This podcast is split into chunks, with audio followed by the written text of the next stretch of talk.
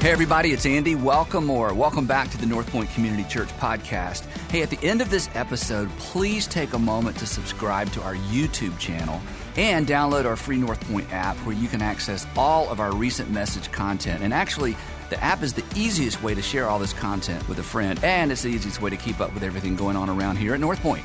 But most importantly, I hope the following presentation inspires you to take your next step in your faith journey. Enjoy.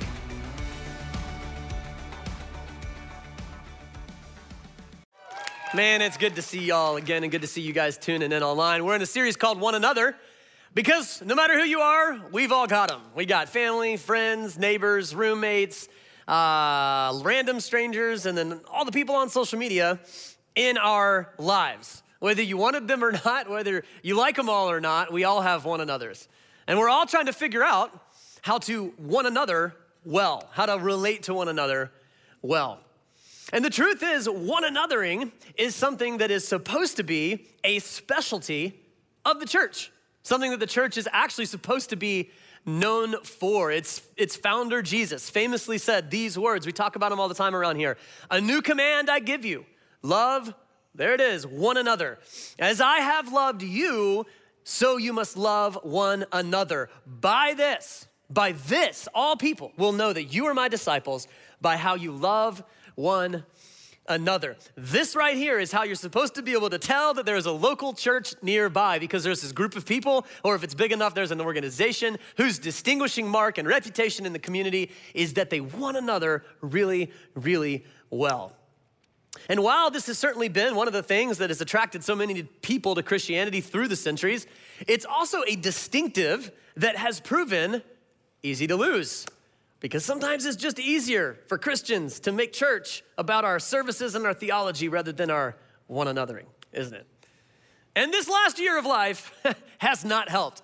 I mean, this last year has been known for anything but like really good one anothering. Whether it's from being cooped up at home or arguing about politics with people in the community, our one another muscles and habits have taken a beating, or at least they're atrophied from the isolation. And if you're anything like me, you need a little bit of a reset. And that's what this series is. This series is a call back to the basics, it's a call back to one anothering the way Jesus commanded us to one another.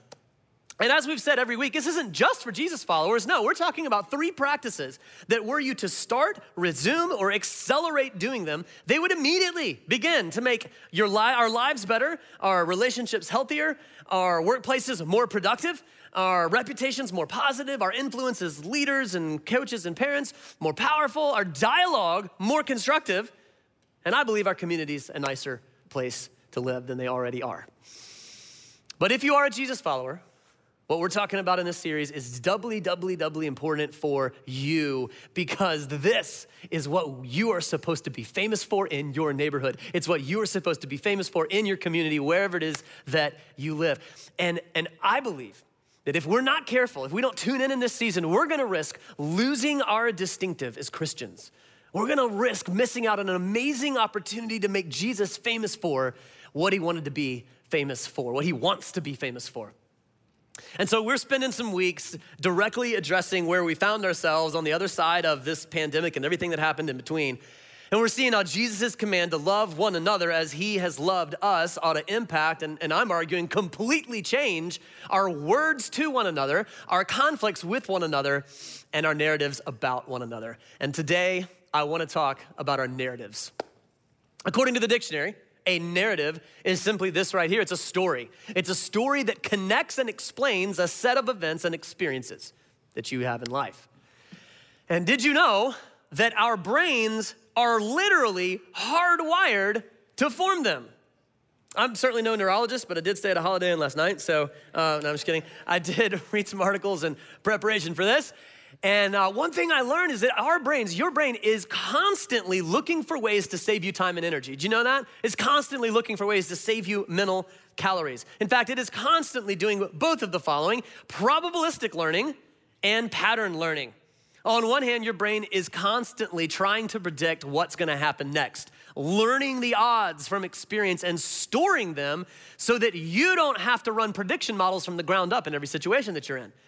On the other hand, it's also constantly detecting and learning patterns, like associating cause and effect, cue and conclusion, and storing those for quick future reference so that you don't have to do them all over again. And from both of those, both of those are where our assumptions come from. It's our brain going, oh, yeah, yeah, this is one of those situations. Oh, this is one of those deals. This is one of those things. We know how these go. We can take a mental shortcut. That's the whole point. And it does this, your brain does this with everything. Like, I mean, it's why you like some dogs and don't like others. You know, your brain has a narrative about the cute, cuddly ones, and then a different narrative about some of the other scarier looking ones. It's why some foods make your mouth water and some foods engage your gag reflex. Because when you don't like the taste of something or when you get a stomach bug while eating something, you remember this? Your brain stores that narrative for future reference. It's how every single person in this room, you can sometimes make flash decisions, like about a movie preview or some music you just barely heard or a house on the market or an item for sale in the store. I mean, you just take a look and you're like, oh, I no, no, no, that's not what I'm looking for. I I don't even have to investigate further. Why? Well, because your brain already has a narrative built about that thing. Your brain's going, oh, we know this. Think no more. That's a narrative. And our brains are hardwired to form them, it's how they're made. And this tendency of the brain is massively helpful in every day of your life when it comes to, you know, ordinary tasks, routine decisions, everyday preferences, and established habits in your life. But these are not the only things that we make narratives about. We also make narratives about people. We, uh, I mean, just like with dogs and movies and music and food, our brains are constantly or they naturally try to make shortcuts for understanding people. They do that too. Have you ever noticed this tendency that we have to make shortcuts for people? I mean, it's kind of like we have a stack of cue cards in our brain with talking points about all the kinds of people we've observed in the world. And we, we pull them up when one of those people come along.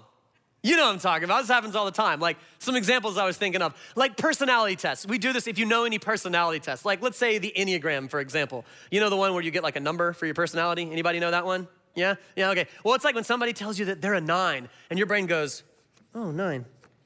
Oh, there it is.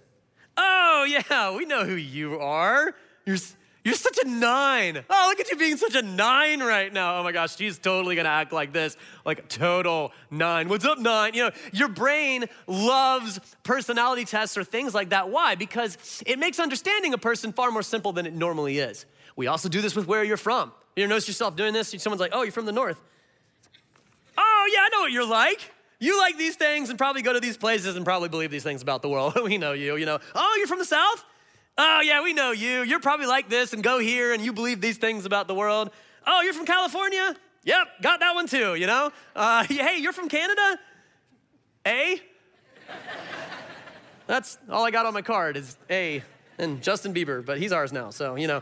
Uh, I mean, we do that. And we, and we do this with all kinds of things. I mean, even really shallow things. We do this all the time, or it's just natural to do this with a person's clothes, or their car, or their house, or their sports team, or their social media account, or just their like ordinary preferences. You're like, your favorite restaurant is what? Okay, I know who you are. You know, um, and, and, and, and all we need are like just a few cues, and we just need just a few data points, and then we can fill in the rest of the story about you. It's how that works, right? And of course, we're also tempted to do the exact same thing with far more serious categories, like skin color, or gender, or political party, or religious belief, or relationship status, or sexual orientation, and the like. I mean, you just give me about one or two of those, and I can take it from there. Our brains start going, oh, we know this person. Think, no, more.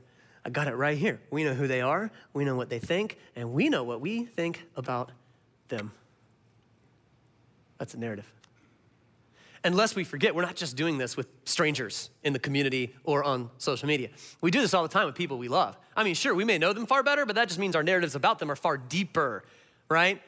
I mean, come on, spouses, we know this. We form narratives all the time about our spouse's motives and their actions. We form narratives about our family members, uh, you know, um, attitudes and behaviors and tendencies. We form them about our friends' annoying habits and their relationship decisions. We form them about our coworkers and their work ethic and their office place demeanor. I mean, we just, it's just what we do. We have both a natural inclination and a practice habit of forming narratives about one another.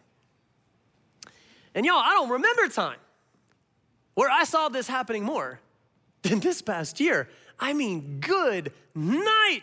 Our narratives about one another are out of control. I mean, and it's kind of understandable. We went through a health crisis and a racial crisis and a presidential election, just to name a few. I mean, but man, we just came out of a year where you could categorize somebody simply by glancing at their social media. I mean, with just like two flicks of your thumb, you could build a whole storyline about someone, or at least you thought you could, based on their posts and their likes and their politics and, and, and whatever. I mean, with just a couple of flicks of our thumb, we could determine whether somebody was us or whether they were not, whether we liked them or whether we didn't, whether they were a good person or whether they were a misguided, perhaps unreasonable, maybe even kind of mean person. It's been out of control. We've spent the last year, most of us, I don't know about every one of you, but most of us have spent the last year developing and probably entrenching this habit, the habit of reducing people to this. And I think we all know that that's a problem, or at least that it's causing problems. I think we all know that. I mean, like when we do it with preferences and food and dogs and music and stuff like that, it's, it's really, really helpful. But when it comes to people, this tendency of our brain to form narratives is getting in the way. It's hurting more than it's helping. And I say that because a narrative does two dangerous and destructive things with people. Number one, a narrative always, with a person, always does this it always simplifies the unsimplifiable. A narrative always simplifies the unsimplifiable because it reduces somebody to a card. And then all of a sudden, their entire personality and their belief system and their struggles in life seem very, very simple.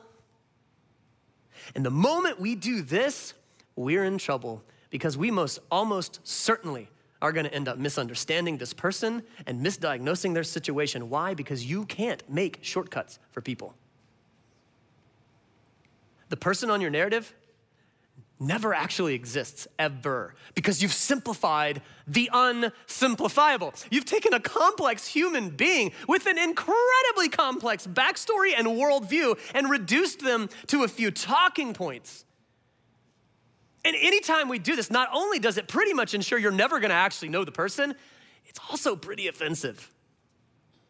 I mean, because here's the truth I don't mind this so much when I do it to somebody else, but dang it, if I don't hate it when somebody does it to me, Man, don't you don't you hate it when somebody puts you in a box? Don't you hate it when somebody categorizes you, when they assume something about you without ever even talking to you? Oh my goodness, absolutely. You hate it when somebody prematurely judges you by your past, labels you by your present, or condemns you by your future. You find yourself going, "Excuse me, I am not your narrative." You don't even know me. You haven't asked me any questions. We haven't even had a conversation. You have no idea who I am. Get out of here. But that's exactly what narratives do. They simplify the unsimplifiable. And as long as we continue to form them about the people in our lives, we are never gonna be loving, empathetic, or helpful. We're just gonna be clumsy and callous. And that's what's happening all the time now, isn't it? Especially on social media. We are being so clumsy and callous with, one, with the way that we relate to one another. Why? Because we have developed a habit that simplifies the unsimplifiable. But a, a narrative almost always does a second dangerous thing when it comes to people. Secondly, uh, a narrative almost always permits the impermissible. Let me illustrate this real quick. My wife and I recently went on a date to a restaurant, and our waitress was being rather inattentive and short, okay? And I started telling this whole storyline about her in my head. I'm like, she doesn't care about us, or she's lazy, or she's thinking, or taking our tip for granted. And I might have gotten a smidge salty about it, okay? I'm just gonna admit, confession time. Well, my sweet wife, who's a way better person than me, actually has a conversation with this, this girl. And it turns out she's having the worst day. I mean, she's on the verge of tears and she is literally doing the best that she can. And I'm sitting there going, I am such an idiot. I feel like such an idiot. I mean, if you had asked me prior to going to dinner, hey, is it permissible for you to be salty with your waitress at dinner? I'd be like, well, no, of course not. I should be polite and kind. Of course, that's what I should do. But my narrative, she's laughing at me. Um, that cracked me up. But what happened? Why didn't I do that? Why? Because my narrative gave me permission to treat her differently. And that's what narratives do. Narratives give us permission to exempt somebody from the love one another list, don't they? Yeah. I mean, you go, wait, you voted for who? wait, you believe in what? Wait, wait, you're gonna act like how? Oh, you look like you're from where?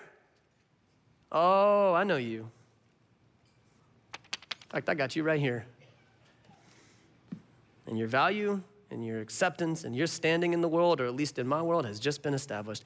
And that right there is exactly how, in just a few minutes, we can give ourselves permission to do one or all of the following to another human being. It's how we can give ourselves permission to disrespect them, insult them, ignore them, to exclude, mock, or deride someone, to devalue, abandon, or neglect someone. It's how we can give ourselves the license and permission to attack them, or rob them, or excommunicate them, or disqualify them, or pass over them, or slander them, or vilify them, or make war upon them.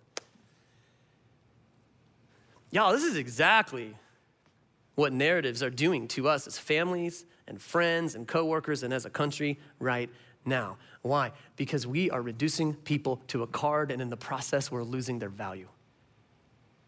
And that's the precise moment where we feel permission. That's why I bet every single one of us, me included, has been both the victim and the perpetrator of one of the words on the screen right now in this past year. Because we, or most of us, have tolerated a habit that permits the impermissible. That's what narratives do. Narratives, they simplify the unsimplifiable and they permit the impermissible. And, and, the truth is, the scary truth is that most of us have probably spent the last year forming them at home and in the workplace and in the community. And I think we need to wake up to the fact that we got a narrative problem. I think we need to wake up to the fact that a narrative driven family is not a healthy family. It's an unhealthy family. A narrative driven marriage is an unhealthy marriage. A narrative, excuse me, a narrative driven friendship is an unhealthy friendship.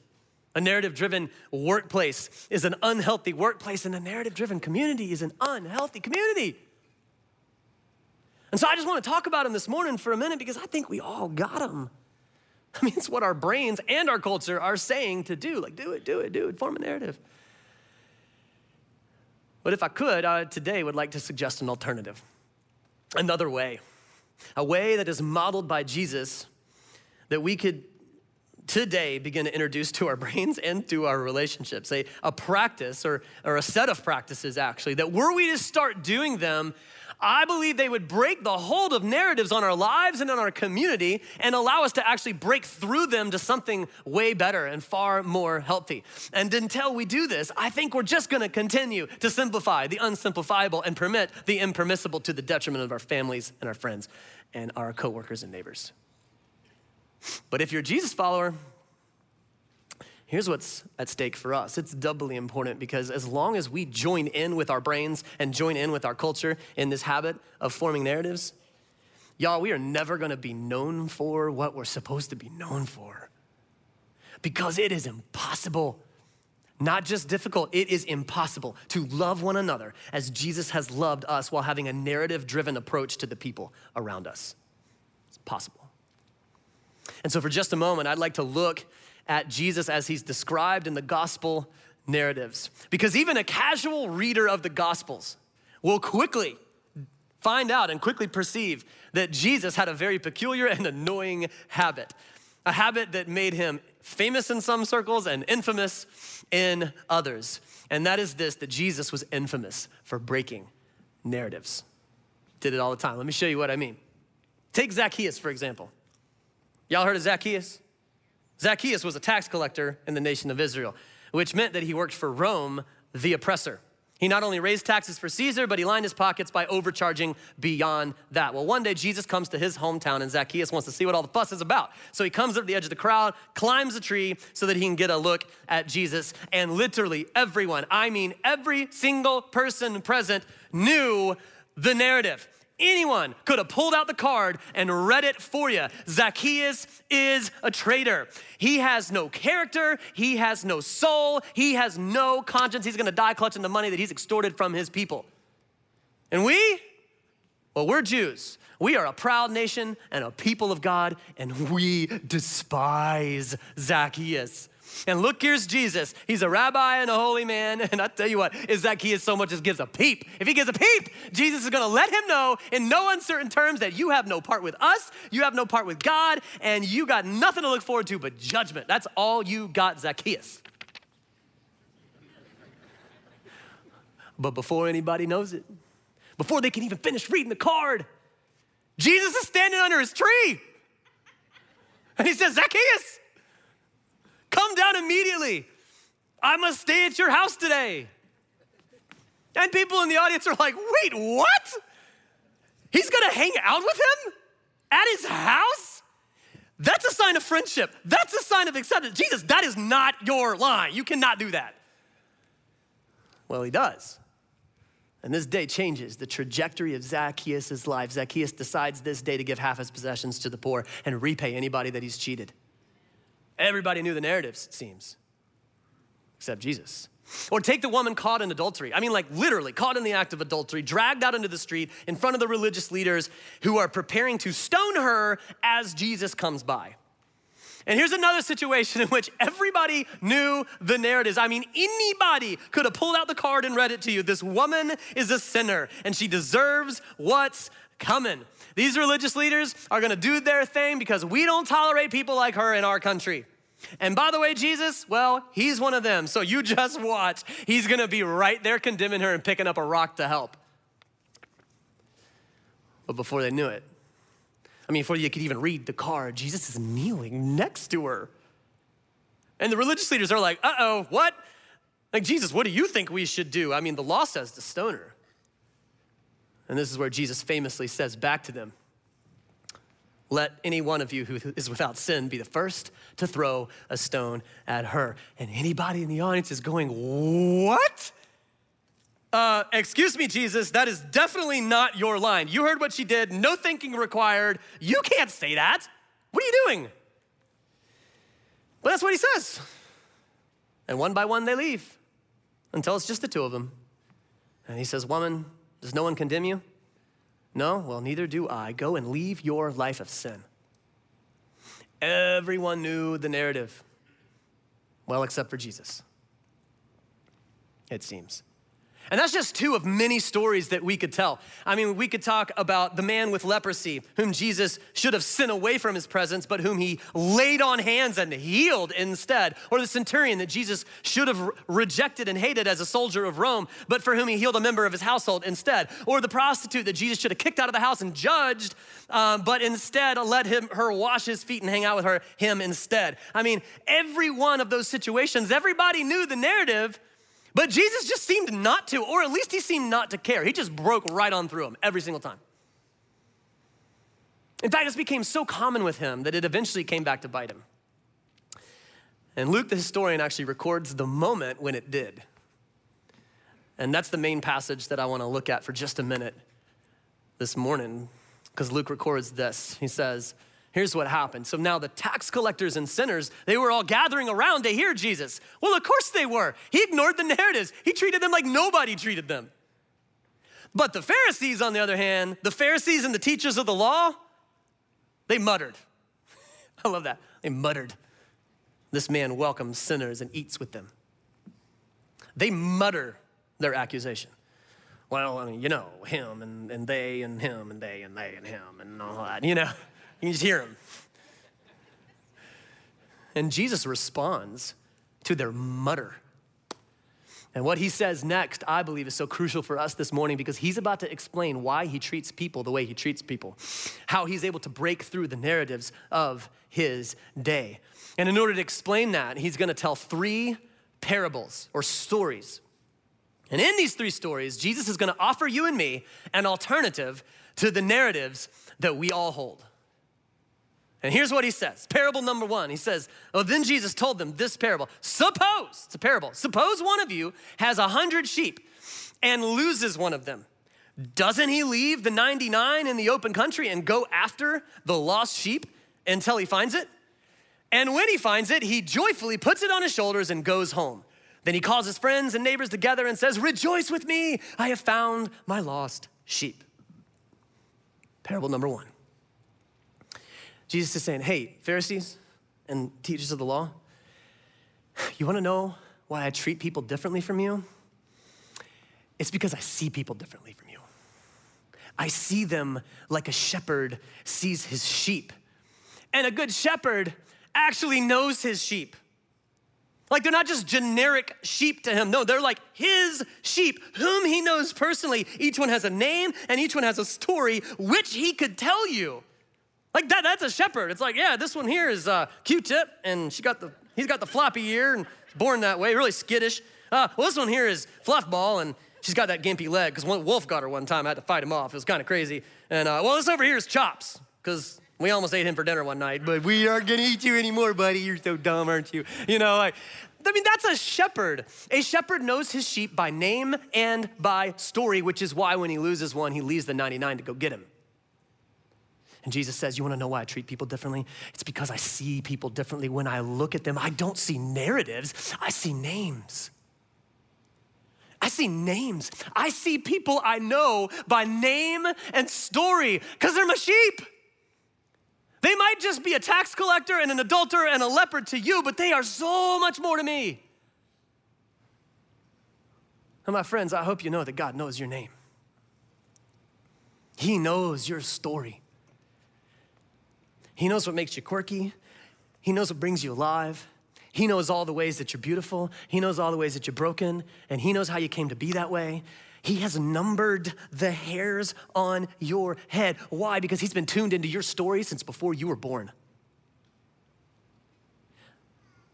And the same is true of everybody you know. They are not narratives to Him, they're names. They're names. That's how Jesus was able to break through so consistently. Where everybody else saw a narrative, he saw a name, he saw a story about which he knew every detail and cared about. It's parable number one. But evidently, Jesus had more to say, so he kept going. He told a second parable. He said, Or suppose a woman has 10 silver coins, very valuable coins and loses one. Doesn't she light a lamp, sweep the house, and search carefully until she finds it? Of course she does. And when she finds it, she calls her friends and neighbors together and says, Rejoice with me, I found my lost coin. Jesus says, secondly, Pharisees and teachers of the law, I see people, I mean, I treat people differently from you because I see them differently from you. I see people like a woman sees her valuable lost coin. and who knows where that thing is?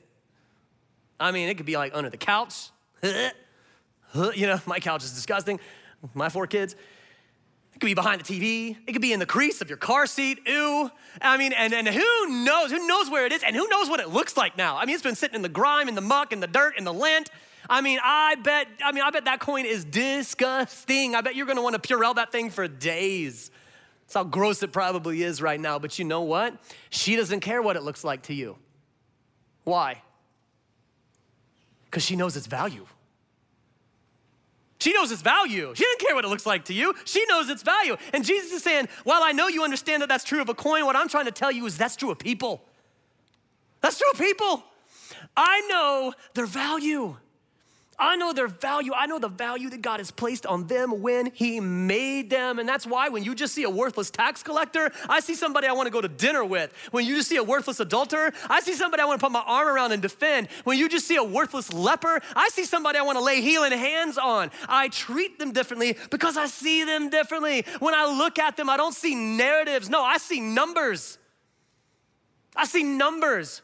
Like just how that woman could tell you the precise value of her coin, I could tell you the precise value of every person you know. Their value isn't measured in dollars. no way. It is not measured in human terms. It is measured by the image of God upon them and the life that I'm about to give for them. And you have no idea how high that price is. But Jesus saying, I do. I don't see narratives, I see numbers. And my friends, I hope you know that God sees your value. You bear his image. And he loves you and he wants you so much that he sent his son for you. God has placed an extraordinarily, unfathomably high number on you when he paid for you with the blood of his son. And the same is true of everyone you know or will ever meet. They are not a narrative to him, they are a number, an object of immense value. And that's how Jesus was able to so consistently break through. Because where everybody else saw a narrative, he saw a number. That's parable number two. But evidently, Jesus still isn't done because he goes on to a third one.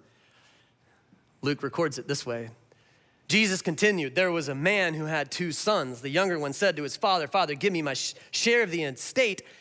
And so he divided his property between them. Jesus tells the famous parable of the prodigal son. This is where that happens. This younger son, he does the unthinkable. He asks for his inheritance, which is basically saying, Dad, I wish you were dead. And what he decides to do is catastrophic to his relationship with his dad and his standing in the family. Culturally and like Jewish culture, that was over. I mean, he was dead and gone at that point.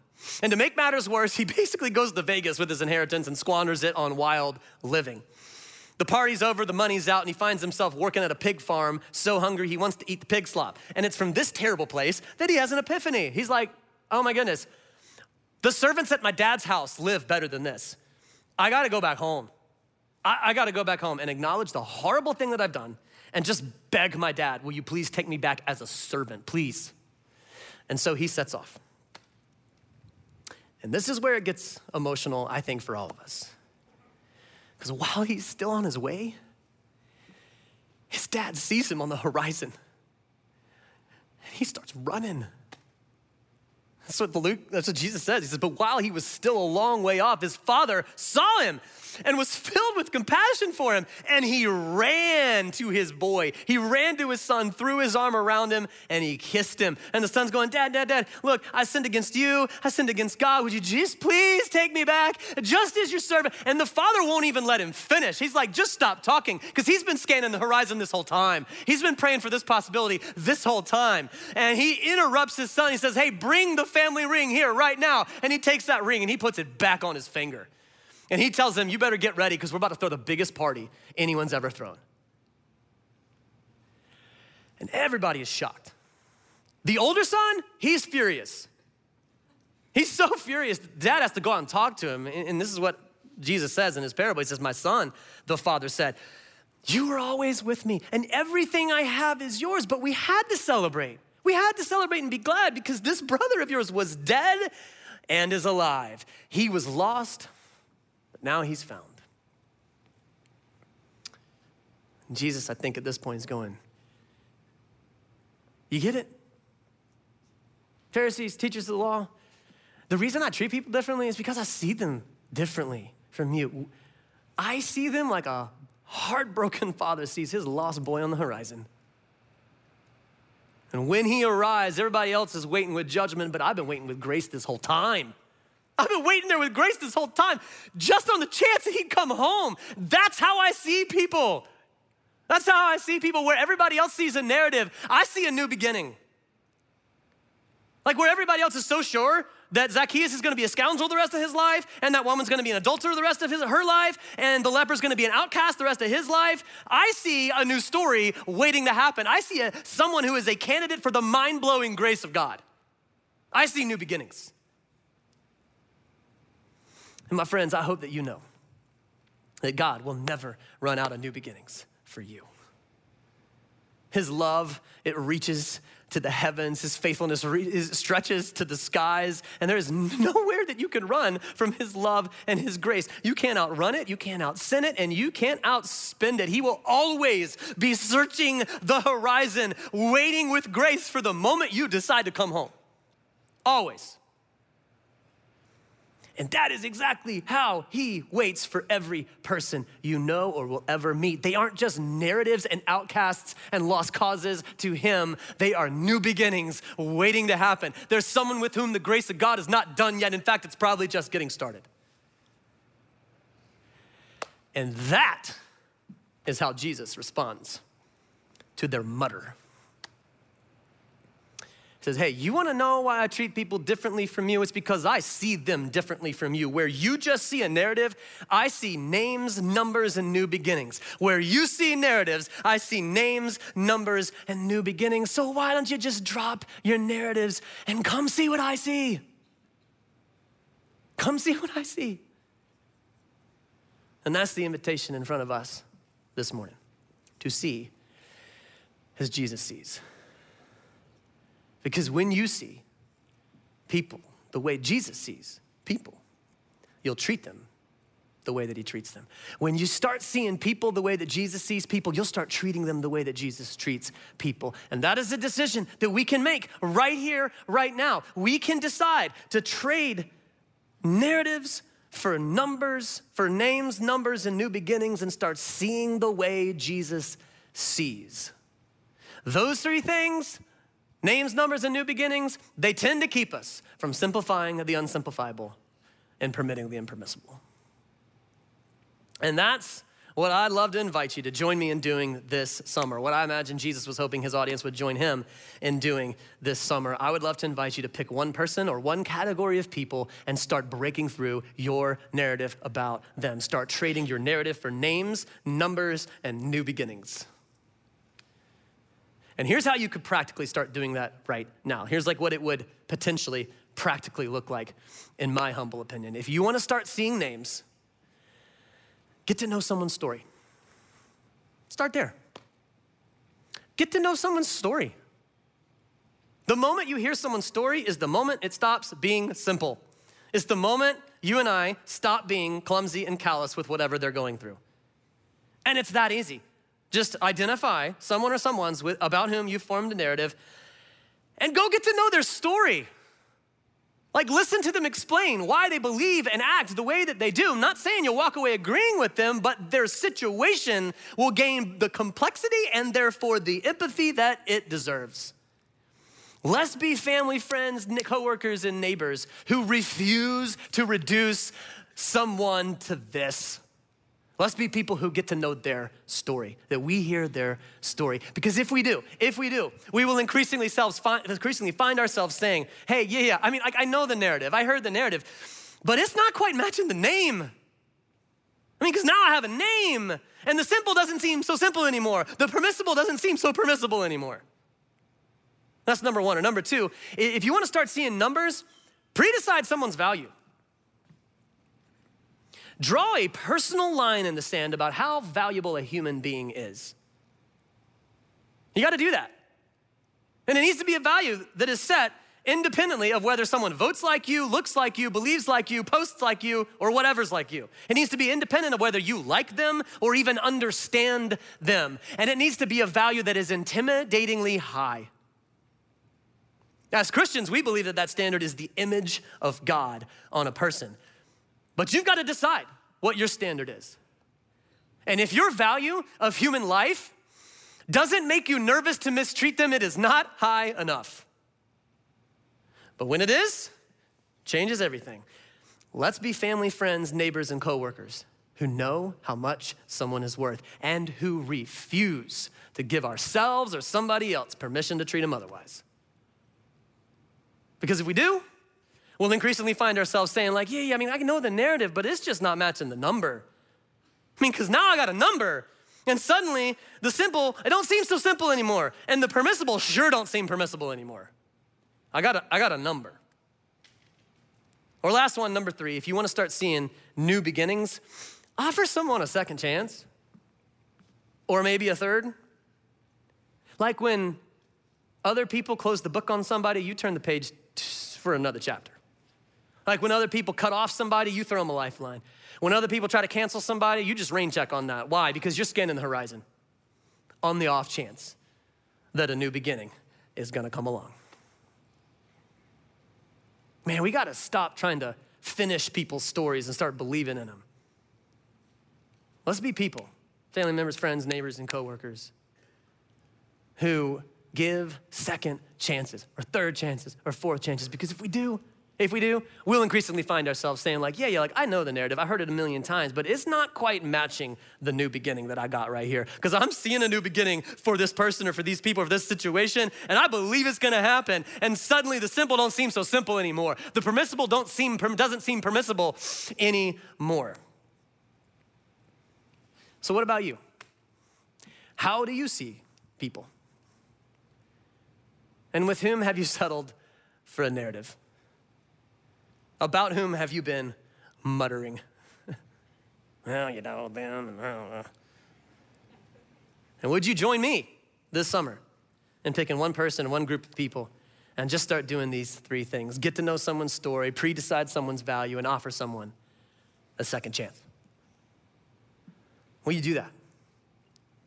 I hope you will. Because if you do, you will begin trading your narratives for names, numbers, and new beginnings. And you'll begin blessing your family, friends, coworkers, and our country with something way better. But for those of us who are Christians, here's why this is not optional for us. Because these parables of Jesus, they are not random. My friends, they are our story. They're our story. Because not too long ago, we were the sheep right? Not too long ago, we were the ones who didn't get lost in the count because the Good Shepherd knew our name. And he cared so much about our story that he put on flesh and walked the earth for us. And furthermore, not too long ago, we were the coin, the mucky little coin in the dirt somewhere. But our Creator saw our value. He placed such an unfathomably high number on us. And by the way, not too long ago, you and I, we were the son, we were the daughter coming over the horizon. Not too long ago, that was us. Coming over the horizon with none but an apology. And our Heavenly Father ran to us with a second chance. He ran to us to take us home. This is how Jesus has loved us. And He said, As I have loved you, you go love one another. Go love one another. This is how they're gonna know that you're mine. So, what do you say? What do you say we decide right here, right now, to join Jesus in trading our narratives for names, numbers, and new beginnings? What do you say we join him? Because here's the deal He's not waiting on us. I mean, he is already actively pursuing every person on planet Earth, and he is already tuned into their story. He has already decided their value, and he has already opened wide the door for second, third, and fourth, and fifth, and infinity chances. He is already actively on mission in the world doing this, and he's just inviting us to join him. The only question you got to answer is do you want to mutter or do you want to matter? Do you want to mutter? Well, you know, they, uh, or do you want to matter? Do you want to be a passive observer or an active participant in what God is doing in the lives of those around you? Do you want to mutter or do you want to matter? And I think we all want to matter. So, what do you say? Let's pick a person or a category of people and start trading our narratives for something better. I know it's really difficult. Our brains are set up to do otherwise, our culture is telling us to do otherwise. But maybe we just need to begin with this prayer right here. Maybe we just need to begin here and praying today, and maybe even pray every day this week. Maybe we just need to begin praying, hey, God, will you help me see others the way that you see them so that I can treat others the way that you treat them?